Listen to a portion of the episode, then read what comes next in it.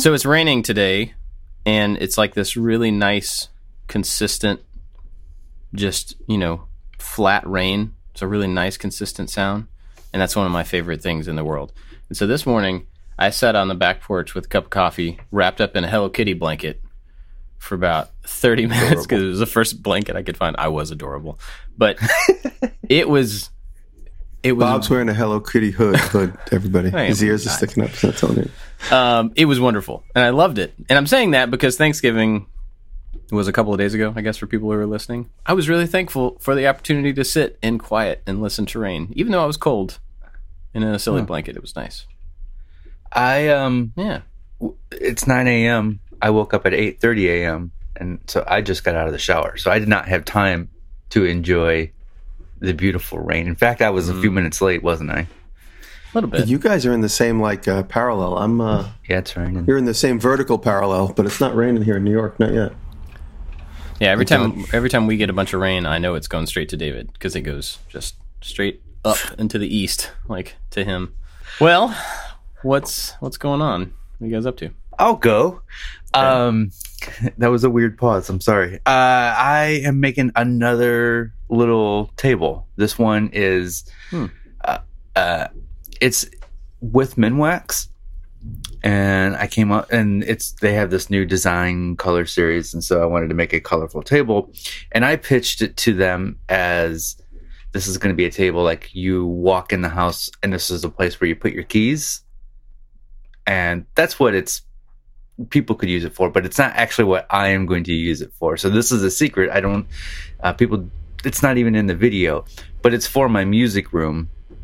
Um, so I can set things on it. I guess that's what a table is for, but the, it's, it's, it's got yellow, orange, red, and, and a black top, all red oak dyed different colors, which was basically inspired by the eight oh eight drum machine. So it's going in my room. I don't even yeah. talk about this in the video, but that's the cool. colors, this is, this is, this is for the podcast. Yeah. Yeah.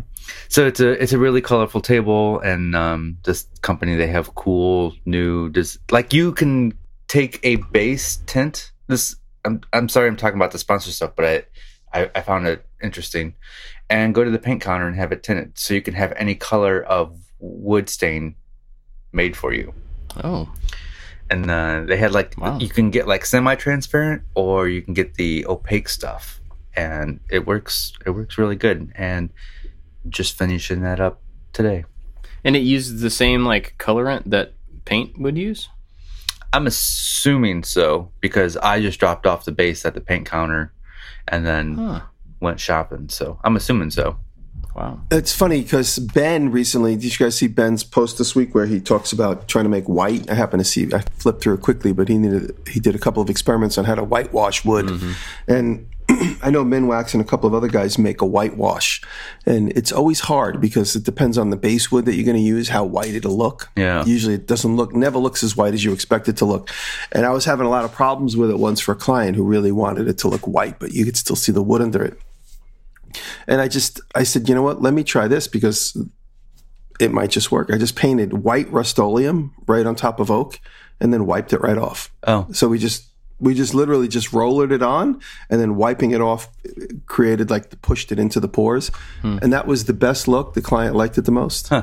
And I didn't even, I didn't even tell them how I got there, but they're like, oh my God, this is, this is exactly what I've been looking for. And you're like, yeah, I knew how to do this the whole time. Pure white Rust-Oleum, and just wiped it off with a rag, and then it left, and this was on top of white oak, and so there's a little trip for you. You could probably play with that even more if you, if you put down like a clear coat first and then did that. You probably have even a little more control to get it out of the pores if you didn't, you know, want quite as much. No, with, when you do it with oak, it looks great in the pores. It stays white mostly right. in the pores, which is which is what you're trying to do. So anyway, it, it, that worked out good, and that's that. That's another not to take away from from Dave's.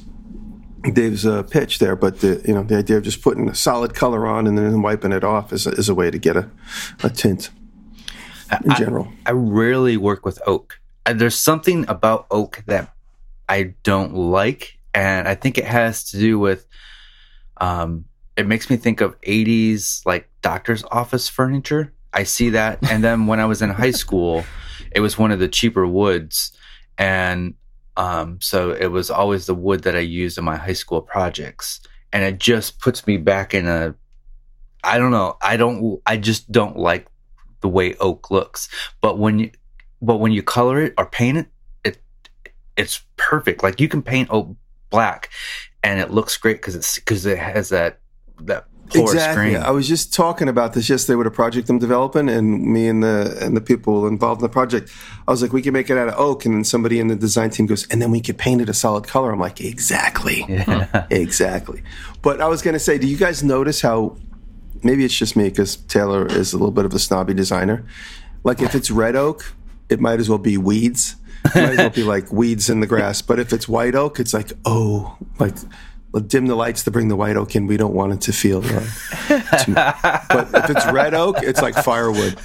Something about red oak. Taylor hates red oak, but white oak, it's like, oh my God, is the white oak in the truck? Can I go get it? I'm like, yeah, okay, let's go get it.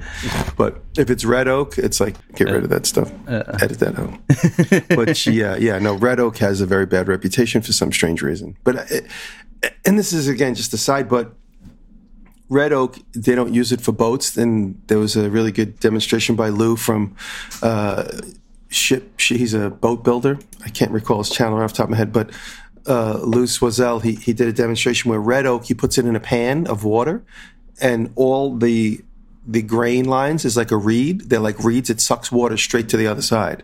Whereas white oak doesn't do that, even oh. though they look very similar. Huh. So red oak has these like kind of like a straws, for lack of a better term, and it, the water will go through it. That's why you don't use red oak in boat building, and you use white oak, because white oak is strong and it doesn't have that that ability to to, to traverse water, or rather huh. travel have water travel through it, whatever. So we all agree, the three of us and all the listeners, that red oak is garbage. It's firewood, correct? It's yeah, it's garbage. Right. And then, and the other thing, you get it at Home Depot. Yuck. Yeah, right.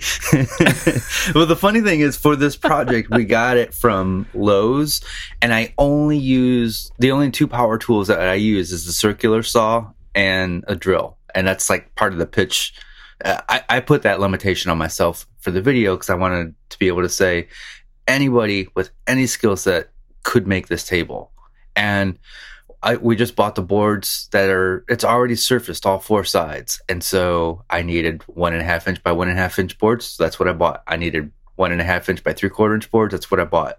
And then I bought the five inch boards, and it was only cross cutting. So if hmm. you, if you're unskilled or you don't have the experience, maybe, maybe going to Lowe's or Home Depot is the way to go to buy firewood for your projects. I don't. I don't think that. By the way, uh huh. Too late. Just, you know, I really, I really don't. I use. I use. This is. It's the problem between me and Taylor. And I've also heard from a couple of other designers. Like, oh, is that red, is that red oak? They go, is that red oak? I'm like, well, it's from Home Depot. It's, it's fine. It's gonna. Okay. Because you know, I really would prefer white oak. I'm like, it's getting painted black. It doesn't matter. But um, I always use the oak from Home Depot and Lowe's, and that's typically red oak because it's more plentiful. White oak has gotten gobbled up by the by the barrel business over the last hundred years, a couple hundred years. The barrels that create whiskey and wine and stuff are usually white oak, and red oak is just garbage. So, well, okay. So you're talking about how they, they soak up water differently. Do they soak up paint differently? Oh no! Well, I'm saying uh, it's no, not necessarily, because it's uh, it's really it's it's about like how it works in a in a boat environment. You know, where it's constantly soaked in water. But if you're trying, yeah, versus- right. But if you're also trying to, to paint a solid surface across the red red oak, it doesn't try to leach that through, like further. Oh in. no, you'll seal you'll seal the surface and then. Gotcha. I don't know that I've ever made anything out of oak. Yeah, because you hate of. it. Okay. I just don't okay. think I have. I mean, I mean, it, I don't know. It's not something I w- I've ever intentionally bought, and I've never accidentally, you know, you, you kind of end up with scraps from different things here and there, and I don't think I've ever ended up with any of it. Maybe I have. Not that I remember, but. Did you ever break a screw in a board? Did you ever break a drill bit in the end of a board? Did you ever put a screw near the end of the board and the board split? That was if that never happened to you, then you probably never used it. I do burn a blade. There's... Did you ever stick a, a piece of wood in the saw blade and the, the wood grabbed the back of the blade and shut your saw off? Did that ever happen to you? That, that's happened actually with uh, walnut for me, because uh, sometimes yeah. you re- release the stresses in there and it pinches up on the blade and stops the saw.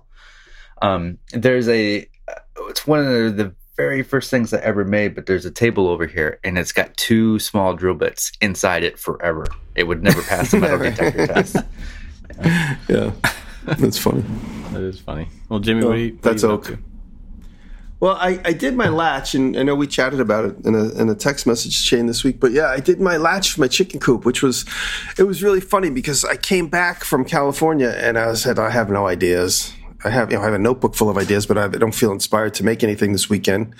Talking about last weekend, and and I said, "What do I got? I got two days. What can I make if I can finish the video by Saturday night? What can I make?" And I said, "So I started. Let me make a latch. It's always been in my notes. Do a blacksmith latch, and the chicken coop latch has this like stupid Home Depot thing, which I can't stand. It always like bends my fingernail back when I try and close it in the middle of the night. And every time I do it, I'm like, I should try and make a latch and." I went to bed thinking on it, and I woke up Friday morning with a very clear idea of how I should do it. I looked at some images online of different latches, and they all have this like castle medieval look where everything is like overly banged up. And so I wanted more of like a cleaner, more like utilitarian look. And so I saw one little dumb thing that inspired the whole rest of the mechanism that I did, completely different. Same similar like arrangement about how it would work, but I completely flipped the mechanism over and did it. And that U shape I put in the in the middle of the bar was completely my design. And I realized certain techniques that I could try and practice that I've watched guys do over the last few years here at my house, and you know various videos I've watched. And so I just went right for it. And that first little piece I made, which I posted on Instagram, I was so excited because it worked out just how I envisioned it as I was waking up. I was like, it, Like I had a couple different, like this with blacksmithing, there's always like ten ways to arrive at a finished piece, but I thought it through how to do it without stressing the metal where it would break before it bent and so on and so on. And uh, anyway, for me, it was a, it was a real big win to get that. And then the rest of the latch came together cool. And, and it was fun. I was good. I finally got to use my blacksmith shop to make something more than a knife or a spike. And so hmm. for me, that was like a big step in the direction of, okay, what's next? What like what am I going to do next that has more than one part and that's just sharp to kill? You know, like what am I going to do next that's got to...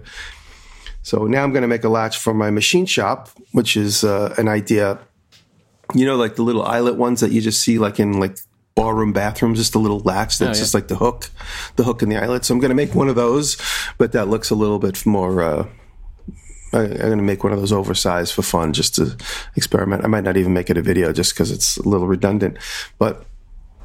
So I'm going to work on that probably over the holiday weekend when there's not too much to do. And uh, yeah, so I did that. And um, today I'm going to make another video. So by the time this comes out, hopefully this video will be out on Thursday. I, I have to say thank you publicly because there is a group of guys, you know, I'm involved with this thing called the Maker Mob. And we're putting out this knife that has my name in the handle. I've talked about it now for two years. We're finally putting it on sale. We have a couple thousand of them ready to go in the store on Thanksgiving. But by the time this video, by the time this airs, you guys might have seen about six or seven videos. We gave out a bunch of knives to the guys in the Maker Mob. Jocko might make one and a few other friends.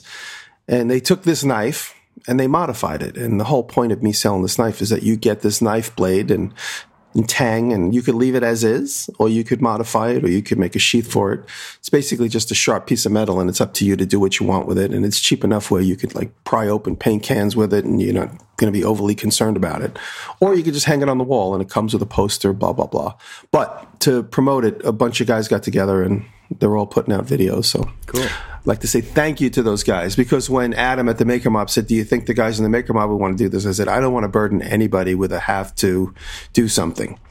I said, if you want to give it out, it was Adam's idea. So Adam, thank you. I said, if you want to give it out, and tell people to just mod it and just put up an Instagram post at the very least, or even an Instagram story. And look, while I was in California, he tells me everybody wants to do a video. I was like, wow, I'm, I'm honored. So I, it makes me feel a little humble, and so I appreciate those guys. Hmm. That's it. I'm done. Thank you. I want to talk about the going back to the latch, and at the beginning of the video, and I don't remember what part of the latch you were making, but you took that sh- straight bar and then you made two ninety degree angles and then you bent it to make that little loop thing. Yeah, like the rainbow kind of thing. That blew my mind. I I, yeah. I don't know that I would have thought to do that, to come up with that that particular shape. So I, I just wanted to say there's some really cool shots in there, and I was like, oh, that's how. Oh, you thank you. The camera was off a couple of key times. How many times has this happened to you guys? I work alone, so it's probably not as much as it happens to you guys. You you compose the shot, and just the action of turning the camera on and composing the shot you think is enough, and then you walk away from the camera and do the action, and you come back and you realize the camera wasn't ever turned on. Yeah. So that happened to me twice while I was blacksmithing, but because it's a thing where I had to do like certain actions twice, I, I was able to save, you know, at least seeing the progress happen, because I did one side and then then I was able to do the other side. But that was a little annoying. So I missed a couple of key elements, but I guess nobody would have noticed unless I pointed it out. But yeah, that was that was where that was the vision that I had when I woke up. I'm like, how to arrive at? I knew I wanted that shape. I drew it in my notebook, but like I was thinking to myself, how do I get there? And that's when it occurred to me to just stretch out that thin part in the middle, and then upsetting everything is important. Where you so you end up with like sharp, clean corners. And a few people were fooled. Or people like even a couple of blacksmiths wrote me, and they're like, before I described how I did it, they're like, did you did you weld that together? Is that welded? I'm like, no, no, no. I was able to like form that as one piece. So what what do, you, I, I, what do you mean by upset? Explain that, please. Yeah, upset means like uh, like did you ever like stretch out Play-Doh and then you push it back together? So you stretch it out and it's thin, and then you push it back together. So like, you know, the little log you roll out, you push it together, it gets fatter again. That's upsetting metal. You're pushing it back into itself. So when you make a bent corner, like I did in this uh, couple of these pieces on the on the latch, you bend the corner and it ends up kind of like with a radius. And you got to push both pieces of that ninety degree back into the corner to kind of square it back up. Mm. So when you bend it like that, you end up with like a big curved corner. And by upsetting it, you're pushing both parts of the angle back into the corner against the anvil. And that's how you uh, create a full a full corner as opposed to like an empty curved corner. Gotcha. Gotcha. And I could have left it curved. It's just it, it it just looks a little bit sexier when everything's like pushed back into itself and square again. Yeah. So it looks like you've welded two pieces of square stock, stock together as opposed to actually turning it. And of course, it's stronger because it's old. Not that that latch is going to be put to that type of test, but when you're forging parts for trucks and other like wagons and stuff, you know, when you're out in the uh, the black the ye old blacksmith shop forging tractor and uh, trailer parts. For, for horse wagons, when you forge things out of one part, it's obviously stronger. Hmm. Yeah, every time I see, uh, I mean, I, I think that thing looks beautiful, regardless of how it works, how you got to it, like the end result, Thank the fact that it Thank is you very much. forged and has those clean lines, uh, corners. That's something that I don't understand. I mean, there's a lot of things I don't understand, but one of the things about blacksmithing that I don't understand is how to actually control that type of stuff. Like, every time I've, which is a very small amount of times, every time I've taken a hammer to, hammer to a hot piece of metal, it's just like, well, I have no idea how this is going to turn out because I can't control it at all. So I'm just looking for like the mushiest, flattest thing that I can get to. But to be able to like actually control the curves and, you know, like to watch Alec and, and Will and people like that really like know how to get from one shape to another through several other shapes, that blows my mind. Mm-hmm. How they like, you stretch something out and then you bend it and then you turn it and then you push it back and then you bend it again and you're like, oh, look, that's exactly where I want it to be. I'm like, I I don't get that at all. Mm-hmm. Yeah, and, and it's, it's uh, and I, I got that directly by watching guys, and that's why I really, like, threw out some of my social media on it. I really emphasize the guys that share their technique. It's amazing because I, I never grew up with blacksmiths. I didn't know any blacksmiths. So to me, it was just like one of those things I saw on a T V. It was a mystery to me. And I always liked anvils. I had an attraction to anvils. But then when I got my first anvil, I'm like, I'll never blacksmith on this because I have no indication or direction how to do it. I'll use this to like bend nails and bend sheet metal on it. Like the first anvil I got, I got it just because it looked cool in the background. And, you know, as I developed my friendships with certain blacksmiths and started to see how how to do things, it's it started pulling me in, and it it's a direct result of me just exploring and looking and and uh, you know I, I don't you guys know Brett used to work with me. Brett uh, Brett McAfee, Skull and Spade Designs. When he first started working for me, he was really into blacksmithing, and I always credit him with pulling me into it deeper because I, hmm. he was the first person that I actually knew that was so into blacksmithing that he pulled me into it. and got me to meet some of the other guys that I got to meet. So the, the, Brett can have the credit for that.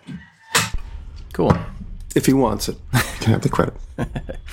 But uh, what was I going to say? Um, if you really, I think if you wanted to, find somebody in your local area that's a blacksmith and, you know, go hang out with them for a couple days. Take a lesson, you know, make a video of it or something, yeah. You know, if you really want. But uh, it's funny, Eric uh, from Hand Tool Rescue made a comment under that video and he just said, he goes, it's like big boys with Play-Doh. So it's like big tools of Play-Doh. Mm. And that's really what it is. You know, a couple other people commented under his comment saying that is true. It's just like Play-Doh, but, you know, a little bit more complicated. Just pushing things around. And hot. And dangerous. Scary. Um, let's see. Well, for me, so we have a video coming out this week that I kind of teased last week, and I'm really excited about how it turned out. Um, so the video coming out is about making action props or stunt props. And basically the way this came about was we found this material called Smash Plastic. I don't remember how much I talked about last time, so I don't... We did not talk about Smash Plastic. Okay, so we found this stuff called Smash Plastic, and it's made by um, Smooth-On, and it's a breakable plastic. So you use it to cast something like a, a roto rotocast. So you have this really thin layer on the inside of a mold, and then you can take that object and you can smash it. So if you ever see an old movie where somebody takes a bottle and they smash it over somebody else's head, they used to do that with sugar bottles. So they would do the same process with like really thick sugar mixture, and it was this breakable thing. It kind of looked like glass, but it wasn't sharp in the end. So the Smash Plastic does the same thing. So that led us down like, oh, that'd be a fun thing to play with and try, and like, oh, well, we could make a little action thing around it, and we could make some other props. So the video is about molding and casting, and we do silicone molds for three different things. Three different types of silicone molds, and then we used three different casting materials. So we did the Smash Plastic, we did an expanding foam, which is like this, it's wild. It It's like you've used great stuff before, like you spray inside. It's like that, but it's a two-part mixture, and it fills a much bigger volume, and it's self-skinning. So it creates this like dodgeball skin on the outside of it, you know, that like Nerf kind of yeah. you know, skin on the are you, outside. Are you of foam. Using the the soft stuff or the hard stuff? It's the soft stuff. Oh yeah, that stuff's great. It's awesome. It's I don't remember uh, what it's called. You, you want to know a trick to that? I don't know if you guys got to it in your video or not, but somebody taught me this and it was mind blowing. If you pull it too soon, it it peels the skin off. If you've noticed, if you pull mm-hmm. it out of the mold too soon, if you don't let it skin, and you know if you don't let the skin cure. But this guy told me uh, spray the inside of the molds with clear Krylon or just a clear paint, and the skin forms on the paint, and then when you peel it out, the paint lets go of the mold a lot easier than... Oh. So you spray paint the inside of your silicone molds with clear spray paint, then put the foam in, everything pops out a lot easier. We used a mold release on the inside, and it, it worked pretty well. But we were, for that particular thing, we made a cast of a full-size concrete block.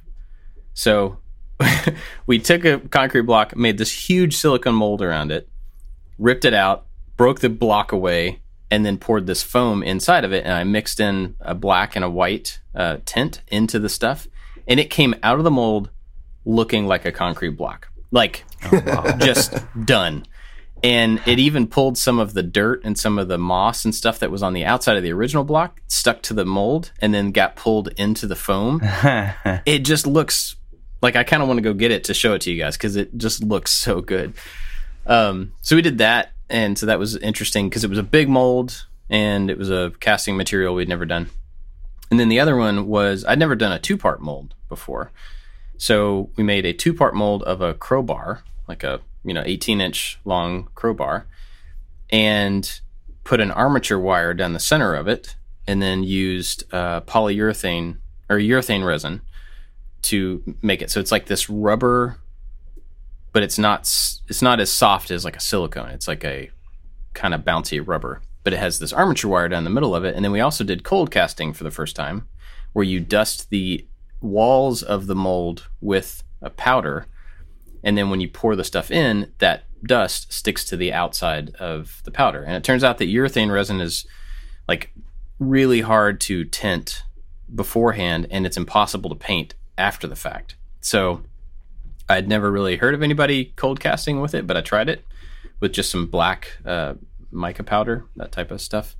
And it worked great. Like, the only problem with, I had some, I didn't get the mold pushed back together. So there's some little flashing between where, where the two parts of the mold go together, and I had to cut that away. But other than that, it looks black. It looks like black metal, looks like a legit crowbar. So we ended up with these three things, and then we made some other ones kind of off camera that are using the same things. And then at the end of the video, there's like a little action sequence, which I'm super happy with how it turned out. And I'm super happy with the, with the way it came out. It looks awesome. You guys got to see it last week. Yeah, it, it um it was so much fun. We we like had this idea for the action sequence, and then Josh choreographed basically the whole thing out. We were like, went back and forth of, you know, we could use this here and this here and this motion. And, and, uh, and then we shot it and did extra lighting. I bought a smoke machine for it. So that was fun. But anyway, it's at the end of a twenty-five minute video. So I really hope people stick around. If you're listening to this, watch the whole video, please. Mm-hmm, even though it's mm-hmm. long. So anyway, that's what we've been up to. And that took longer than I expected, because all of the, you know, molding and casting takes a while, typically. Like, certain types of materials just take longer. You got to be patient with it, too. You, yeah. It's really important to be patient. Like, with the bottles, we were impatient with the bottles. We made three separate molds so that we could make multiple bottles at the same time. And every time we did a pour, it was like one of the three might work, or, like, might mostly work. Like, none of them were perfect bottles, but... Um, so we, we just spent a lot of time and a lot of material just trying to figure out how to do that. Because basically you pour this stuff in to the open end of this bottle mold, and then you just have to rotocast it. You have to spin it around and try to get it covering all the walls evenly while it sets up. So you've got about a five-minute window of just, like, spinning this thing around. You're looking down in the mold to make sure that you've got all the walls covered.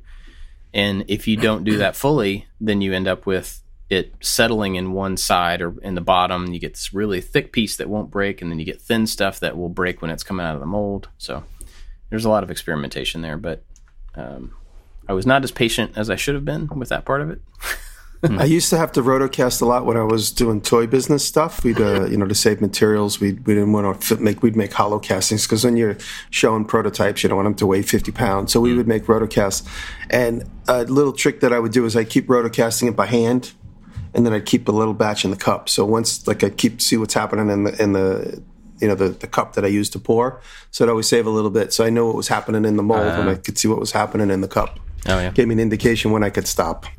Yeah, it worked out though, um, and I learned quite a bit uh, between all the different things that we tried, the different materials, and just the mold types and stuff. It was. You know, it took me to school for sure, but I feel you, like I you know gotta a lot more. You gotta make a special trip to Frank Ippolito's place. Oh yeah, I want to. Oh, you you will blow your mind. I mean, he had so many like uh, you know behind the scenes things that can't be talked about. He had so many cool things. I couldn't even like turn my camera on. He's like, yeah, yeah, yeah. yeah. yeah. We went when we did my hand in the molding room, which I'm going to put in the next vlog when I do a vlog about California. You know, there wasn't too many uh, proprietary things, but. It's crazy. He's got stuff from Mandalorian. He's got stuff from like new Holly, big Hollywood movies. He's got stuff from gaming companies everywhere. It is mind blowing. Mm. The, the the precision, the you know the the organization, and just the quality of work that he puts out there is just incredible.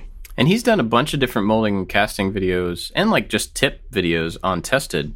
He hasn't done any recently, but he did quite a few years ago, and they're. Just full of good information. Like I learned a whole yeah, lot. Yeah, he's really knows he really knows his business very well, and he's you know he's just like a wealth of information and very easy to hang out with. Yeah. yeah nothing's nothing's a big secret unless you know it's somebody else's secret. Right. You know, it's that kind of thing. N D A stuff. Yeah. Um. So that's what I've been up to is doing that, and then you know we um just with holidays coming up and stuff, we, we kind of finish that up, and then I've starting in, I'm starting into a couple of small little projects to try to um, kind of get ahead so that everybody can take some time off and we're not, you know, crammed with a bunch of work to do. It's interesting though. I had like a a sponsor want to do something, and it was kind of non-specific what they wanted, and so I came up with a big idea, and it, it was for December, the middle of next month.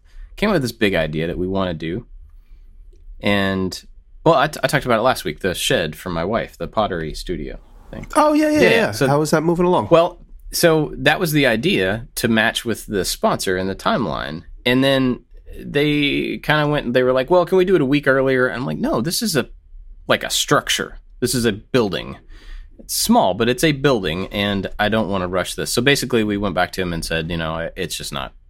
It's not a good fit for that timeline. I don't want to try to rush something. So here's another idea, another cool, like, kind of an art piece. Not something I do a whole lot, but we had a cool idea, my wife and I, and something for inside of our house. And got really excited about it, started on the design. This is project number two, where I've, like, we're going to do this. And then I go heads down, design, come up with ideas. And we do all this stuff, send them mock-ups, and they're like, ah, it's not really what we wanted. And I'm like, ah, okay. You guys are nice. I appreciate you wanting to work with us, but it's just not going to work right now, you know. So we kind of shelve that. And then they come back again. And they're like, no, we just want to do something. Like, it doesn't matter. We do whatever.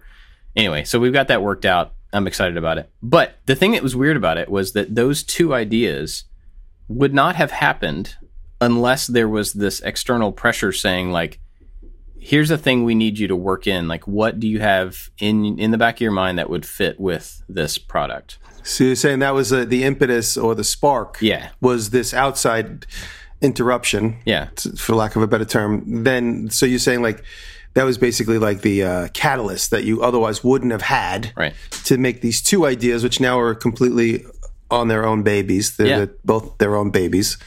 They're often babies that need a, a home. Yeah, and they're not tied to this original idea anymore, which is kind of cool, but it's kind of weird that those two things just kind of didn't exist beforehand or wouldn't have existed for a while, you know. Um, well, you know, it's funny. We, we had a little bit of a topic, but I kind of like this topic better because, let's say, like, in quotes, uh, the topic of outside interference mm.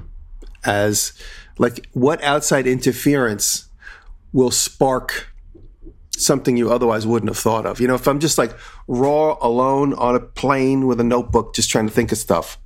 But then, this is why I always say, like I said it in my TEDx talk, you could go look it up. I did a TEDx talk about eight years ago, where you need outside interference to help you come up with ideas. And that's a different type of outside interference. Right. But you need, like, to walk through junk stores. You need to, because otherwise you wouldn't have, you need something to spark something. It's it's like, it's like a mad science lab in your skull where, like, there's all these things, but you need to, like, knock something over to make flubber. You know, flubber wouldn't happen right. unless these two things fall into one another, for instance.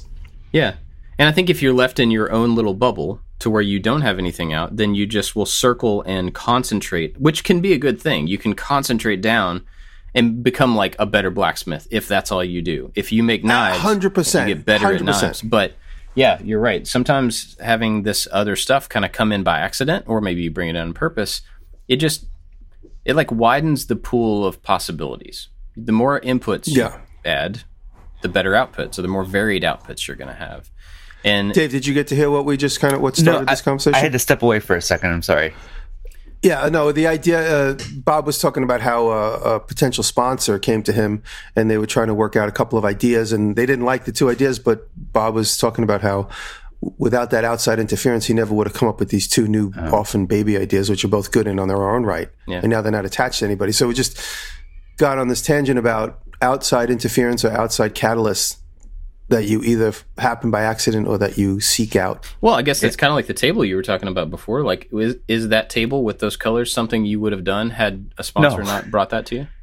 No. Um, and it's a it, it's definitely a struggle with whenever you work with somebody else, whether you're, you're teaming up and uh, it, it, it's it's a compromise between two ideas in a band or in a woodworking project, or when a sponsor comes along, there's the, the struggle of, like, oh, this is no longer my original idea. I have to pass this along to somebody else, and, and then we have to combine our ideas.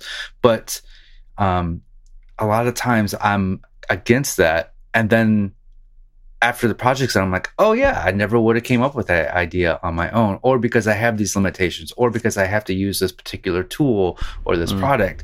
Like, it forced me to get outside of my own little creative box. And so, yeah, I never would have made this colorful table.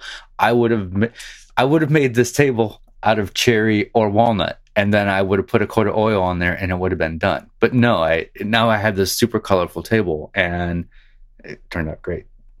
Hmm. Well, Jimmy, what's a what's a thing like that that you've had recently where you've been influenced in that way? Well, it's funny because I was just talking about uh, I had a I had a conference call last night, and I could tip my hand a little bit. I'm going to be working with. Did you guys see what April just did with Make forty-eight? Like she did a. If you guys have been following along on April, April and, and uh, Brandi Obey just did a table together for Make forty-eight, and it was all public. And Make forty-eight's going around and doing this forty-eight hours with different makers, and they're going to do, I'm going to do one with them in Kansas City in January. And we got on the Skype call, and even though we had talked about it, I completely forgot what the project was until we got on the Skype call. And so while we're on the Skype call, I said, just remind me again what we're supposed to build. And... I mean, I, I know, but in case anybody else here doesn't know, maybe you should tell them. I was one hundred percent blindsided when they said, oh, it's uh, so-and-so. And I'm like, oh, yes, of course. And I immediately began to draw pictures. And I kept holding them up to the camera. And then while everyone's talking, I began drawing pictures. And, and it was just, it was like a sketch artist describing, mm. uh, you know, a, a suspect in a, you know, in a crime. And, and it would, maybe we could do this. And I'd be like, did he look like this? With the eyebrows the right? I said, did he look like this? And so I kept doing sketches and holding it up to the camera. And I really felt like for a minute, like I did exactly what, like just to suit the, to fit the mold. And then while we kept talking, then I started going off on all these crazy inputs. And I really got a little, even though the conversation was probably twenty-five minutes long, but there was a moment there where like I clicked for me. And I was like, all these cool little things were being added to it where like it was almost too much. I had to pull back a little bit, but a good combination of two or three of those things of like, say, maybe the eight cool things I thought of that are going to be part of this project wouldn't have happened if I wasn't in a conversation with them. If they would have just said, oh, this is the thing, I would have drawn that first initial drawing of it and showed it to them through a text message, for instance, and they would have been like, oh, that's cool. But in that conversation, we were iterating and brainstorming. But I was coming up with most of the ideas only because my imagination just started to kick off. They were kind of staying more utilitarian, more like producery in the conversation. And I'm not taking anything away from them, but that's what they were thinking, logistics, material. And I started having fun with the idea. Mm. And it was cool because even like somebody said a certain material, oak, for instance, and then I started thinking, oh, this would look really cool if this texture was next to that texture and this color was next to that color. And that wouldn't have happened if I was alone. And that's that's the whole point I'm making. That that wouldn't have happened uh, if I was just sitting at the desk alone with the initial concept of Make an X. And I would have been just like, okay, well, I, I hope that suits the bill. But being in that conversation and having some kickback and some feedback. and uh, But there was a moment where it clicked for me that I was like, okay, this is cool. This It's like, you know, when you hit a straightaway and you're on a motorcycle or a cool car and you're like, ah, oh, this is this is why we do this. And and... That's uh, that's the feeling that I got, and and it's important, you know. It's it's important to be able to get there, whether you're alone or whether you're in a conversation, whether you take a walk through Walmart, and when you leave Walmart, you're like, now I know what I want to do. Or you walk through, a, you know, that's, that's not something I've ever said before. Ooh, Walmart really made me figure out what I want to do. Nope. You know, because you're just looking at input, yeah, products, colors, graphics, old people, you know, vests, you know, whatever. Vests. Whatever it is. Masks, annoying Karens, whatever it is. So I actually have the same kind of thing with my wife, oddly enough, like where we have, um, we get along super well. So don't don't take this as, as not that. But like when it comes to visual things, we butt heads a lot. We butt heads on paint colors. We butt heads on design. She has specific ideas about what she likes, which is fantastic, but we have different ways of communicating what we like to see and what we want something to look like. And that's where the kind of tension comes in when we design something together. And so my first reaction is going to be like with this pottery studio that we talked about. It's a we she had a general idea for the style of the building. We talked about it briefly, and then I just went and sketched something up. And in my mind, it was like, well, this was the output of that conversation. This is what it's going to look like. I, not, I wasn't forcing that. I'm just like, well, this is probably what it'll end up like. So I took it back to her, and she's like, well, you know, but maybe it should look like this, or maybe the roof should go this way instead of that way, and we need to move the windows to the opposite side. And I'm, the whole time inside, I'm like, but but I designed it that way. But, but, but, but we talked about, you know, and I have that, like, boo-hoo for me, I did a little bit of work thing. And when it comes down to it, it's way better because she had feedback, and then I had to rethink. You know, and I can come up with all sorts of like, well, it, it would work better this way because of framing or because windows cost this or because of whatever. The fact of the matter is, it's a conversation. Two people with equal input. It's for her. It's not even for me. So I should just keep my opinion out of it and like make the thing that she wants. But that collaboration between the two of us forces me every time to go step a step or two further than I would have if I was just designing it for myself on my own. Because I would go very utilitarian, very straightforward, very let's get it done. Let's just make something happen rather than let's talk about it for a little bit longer. But it always one hundred percent ends up better because of her input. And because one hundred percent. Yeah. I had the same exact issue with Taylor when we were making the black barn in the backyard. I mean, we had, like, Taylor and I both, like, very strong-willed, so we we have some pretty knockdown arguments, and we had some major arguments over like the finishing of the black barn, and ultimately she won a lot of the arguments. But I'm so much happier than I probably would have been if we went with right. my original idea. Yeah, and I say that all the time. Like, I mean, it was her idea to make it all black. I was thinking like red and white, like a farm, like a you know, like a. Fisher Play School toy barn, you know, gambrel roof. She's like, no, we need to go more European style with a flat roof so it looks more sexy for the long term. You know, she's like, we're not we're not going to be milking cows in this barn. And, uh, you know, the idea, so like I said, we there was lots of details. The heated floor, which I was like, nah, let's just get a stove. She's like, you need a heated floor. I'm like, I can't afford a heated floor. She's like, make it happen. Anyway, we, I'm so glad we got a heated floor. So, this is the exact same thing. And that happens even when we're just talking about, you know, when working with a company now, we're designing soap and candles and stuff. I'm going to be doing like a licensing deal with a company, and I'm bringing Taylor in to do a lot of the details in that.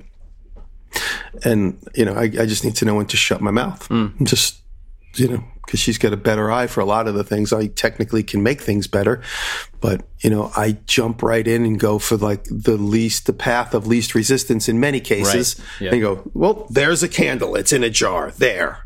Yeah. You know, and she's like, yeah, but, you know, let's, let's, let's talk about the finishing. That jar really is kind of an ugly shape. Maybe it should be this jar.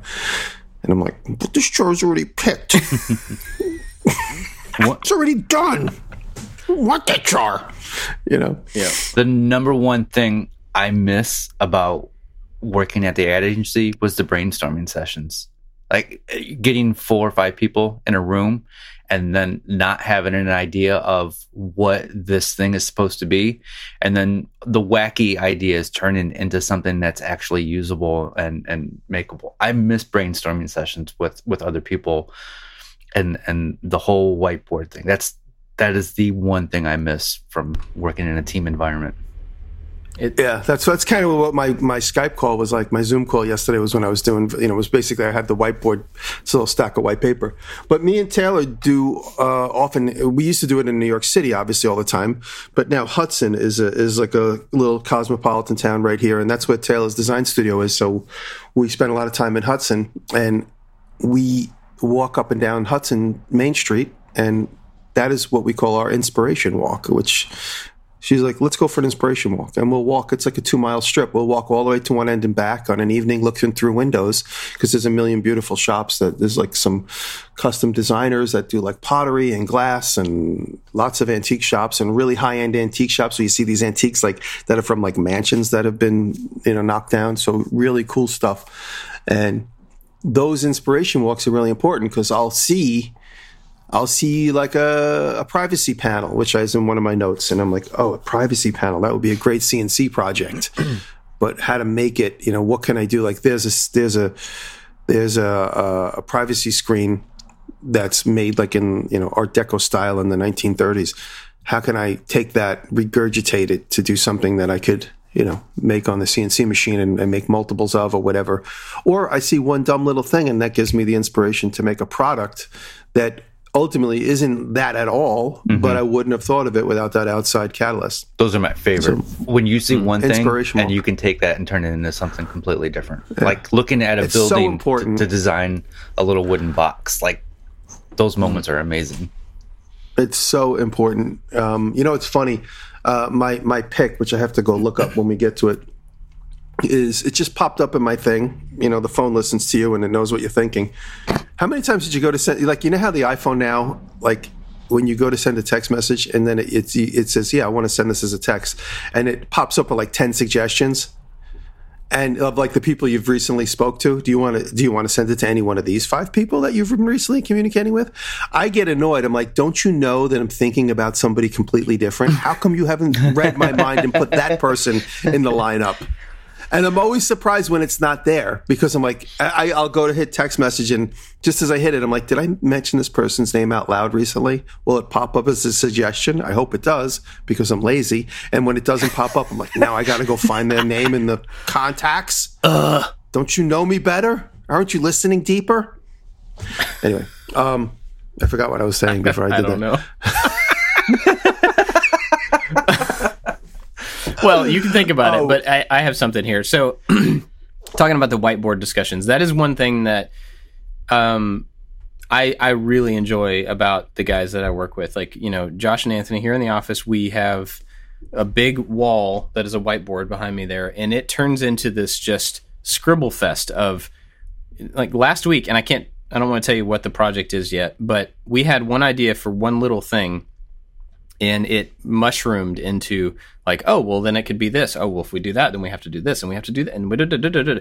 And then we went through probably like four or five distinct engineering drawings on the wall. Like the mechanism is this. Oh, except for blank. So we moved over. The mecha- mechanism is now this, you know, and like really distinct ideas that follow a pattern. I would never have gotten to all that by myself. And so that is a huge thing for us as far as making, when we have something that has to be engineered, something we have to figure out how to make it work, that is the best because Josh and I have pretty different ways of attacking problems. And so we both go at it at the same time. And there's this like ping pong back and forth and we combine ideas and stuff like that. And that makes it a lot of fun. You, uh, David, being by yourself and missing that out made me think like, well, how could people who don't have an office environment and don't have a team, how do they do that? How do they replace that with something? And then I remembered that, like, uh, once a month, we have a Maker Alliance, like a Google Hangout type thing where, I don't know, thirty people or something get on a video chat and we all just hang out for an hour and we talk. And usually there's people talking about what they're working on and they throw it out to the group and everybody kind of gives feedback or like, I know this, this guy, Adrian, was looking for a certain type of L E Ds. And so he asked about it and everybody else had some feedback and options and stuff. But what's really cool about that is that they, when I'm done with my part of the call, because I can only do it for a certain amount of time, it's right before dinner. And so then I'm like, I'm going to leave the meeting open. You guys hang out as long as you want. And then I go to dinner. I go hang out with the family.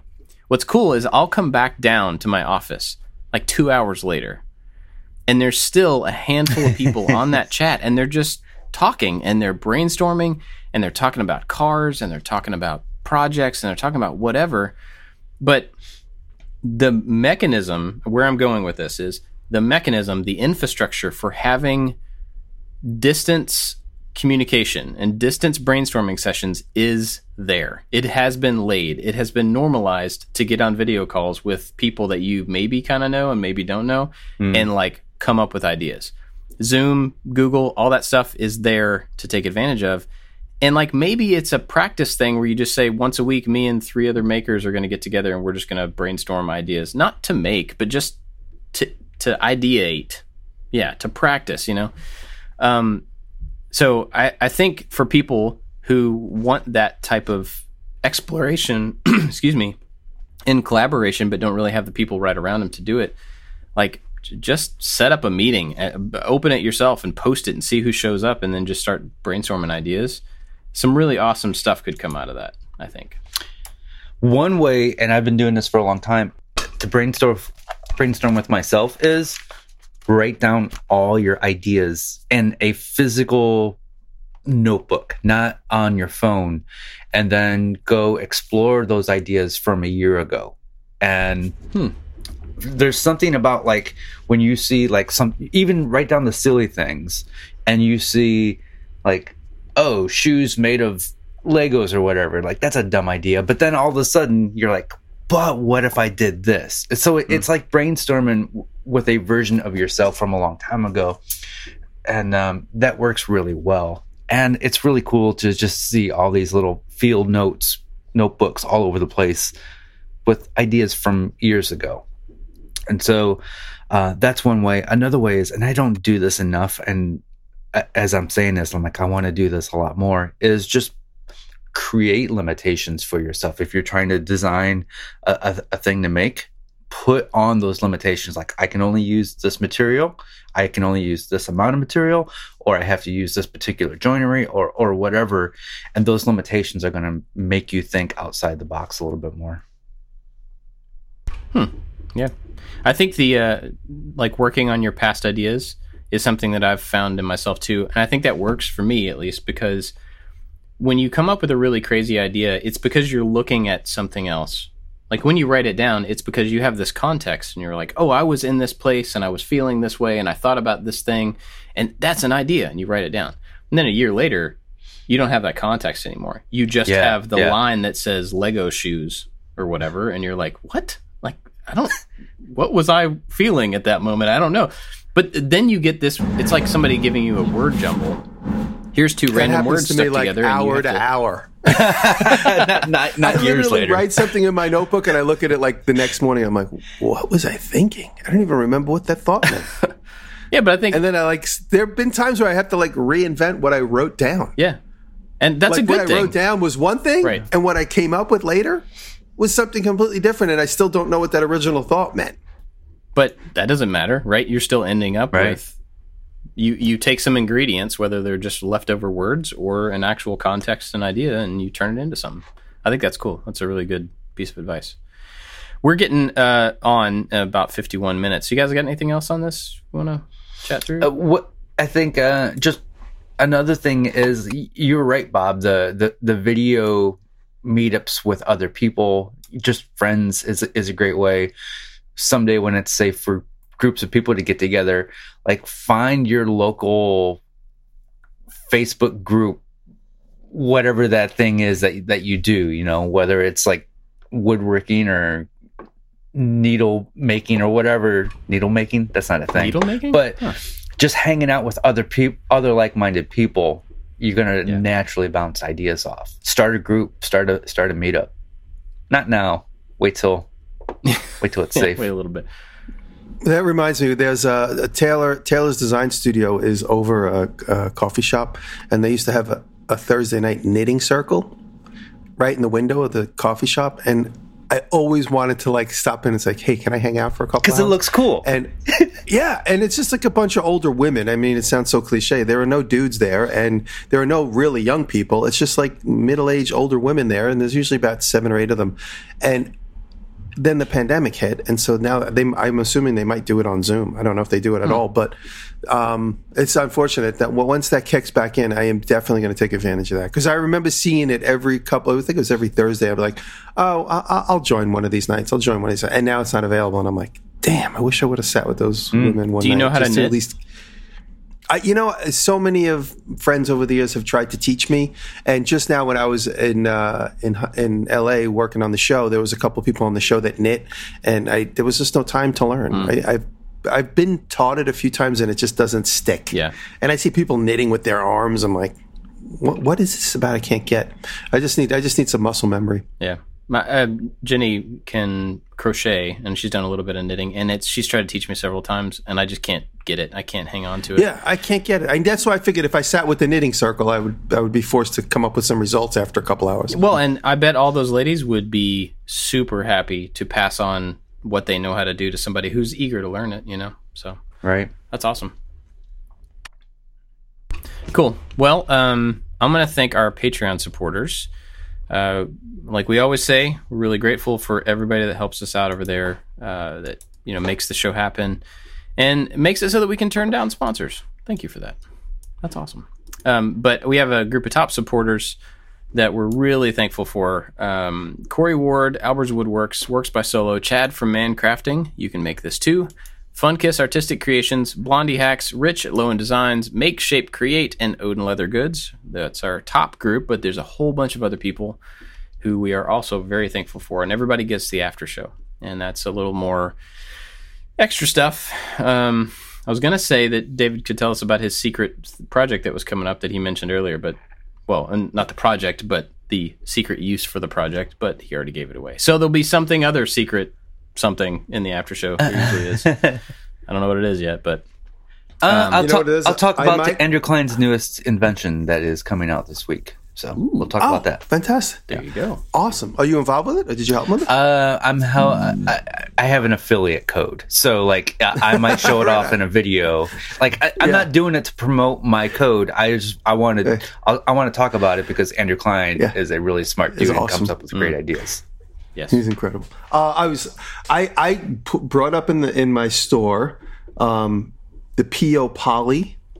Piopoly. I just said while we were talking Piopoly. Piopoly. Yeah. Is that Piopoly, the three D printer, and I think I'm going to pull a trigger on it. Ooh. So I'll pull a trigger on it in the after show. Oh. Got to go to the after Ooh. show to find out whether I pulled a trigger on a four thousand dollars resin printer or not. Hear that, everybody? You oh. get to listen to him buy something. Mm. We should do this every week. One of us has to buy something expensive in the after show every week. Oh, gosh. Yeah. uh, I'll talk so, about Bob, something me, I just, expensive that I just bought.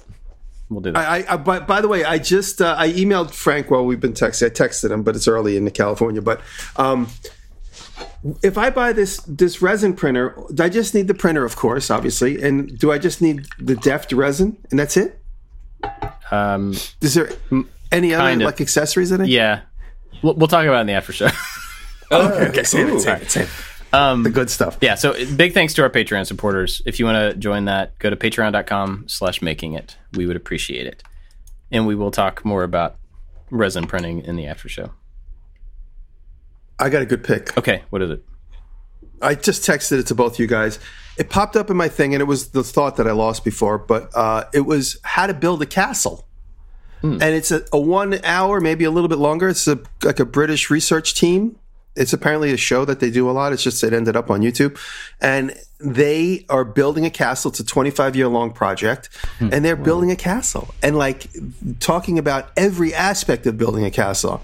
No modern tools. Everybody's dressed in period clothes from the, the twelve hundreds, I think it is. And how do you make mortar? How do you make rocks? Where do you get rocks? How do you split rocks? How do you make them fit?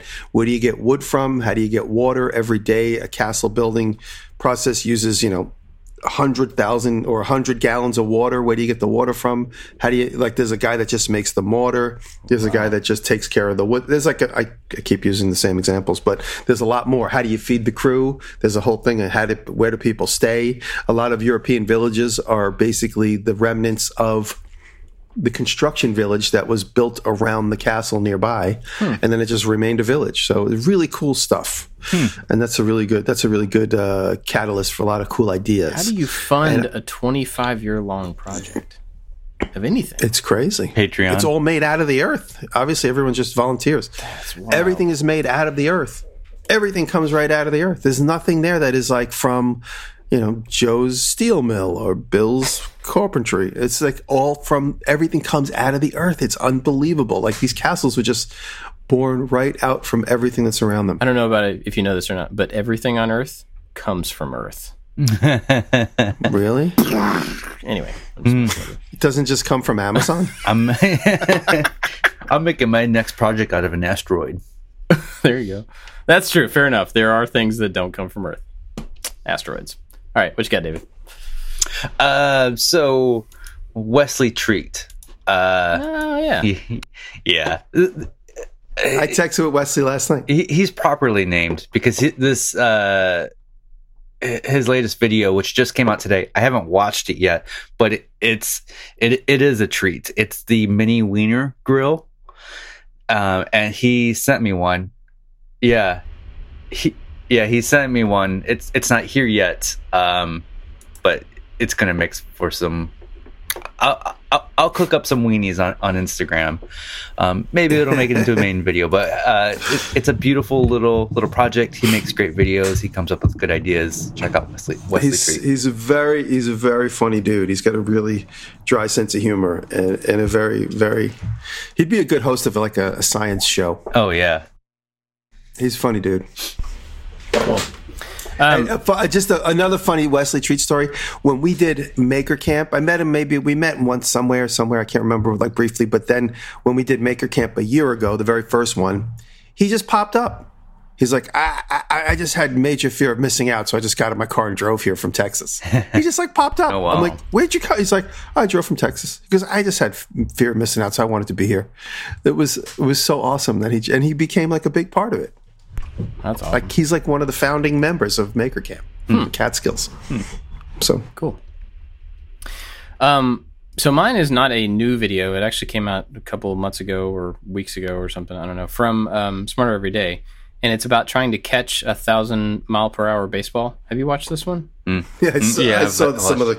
I saw the Instagram clips on it. It's unbelievable. You got to watch the video. It.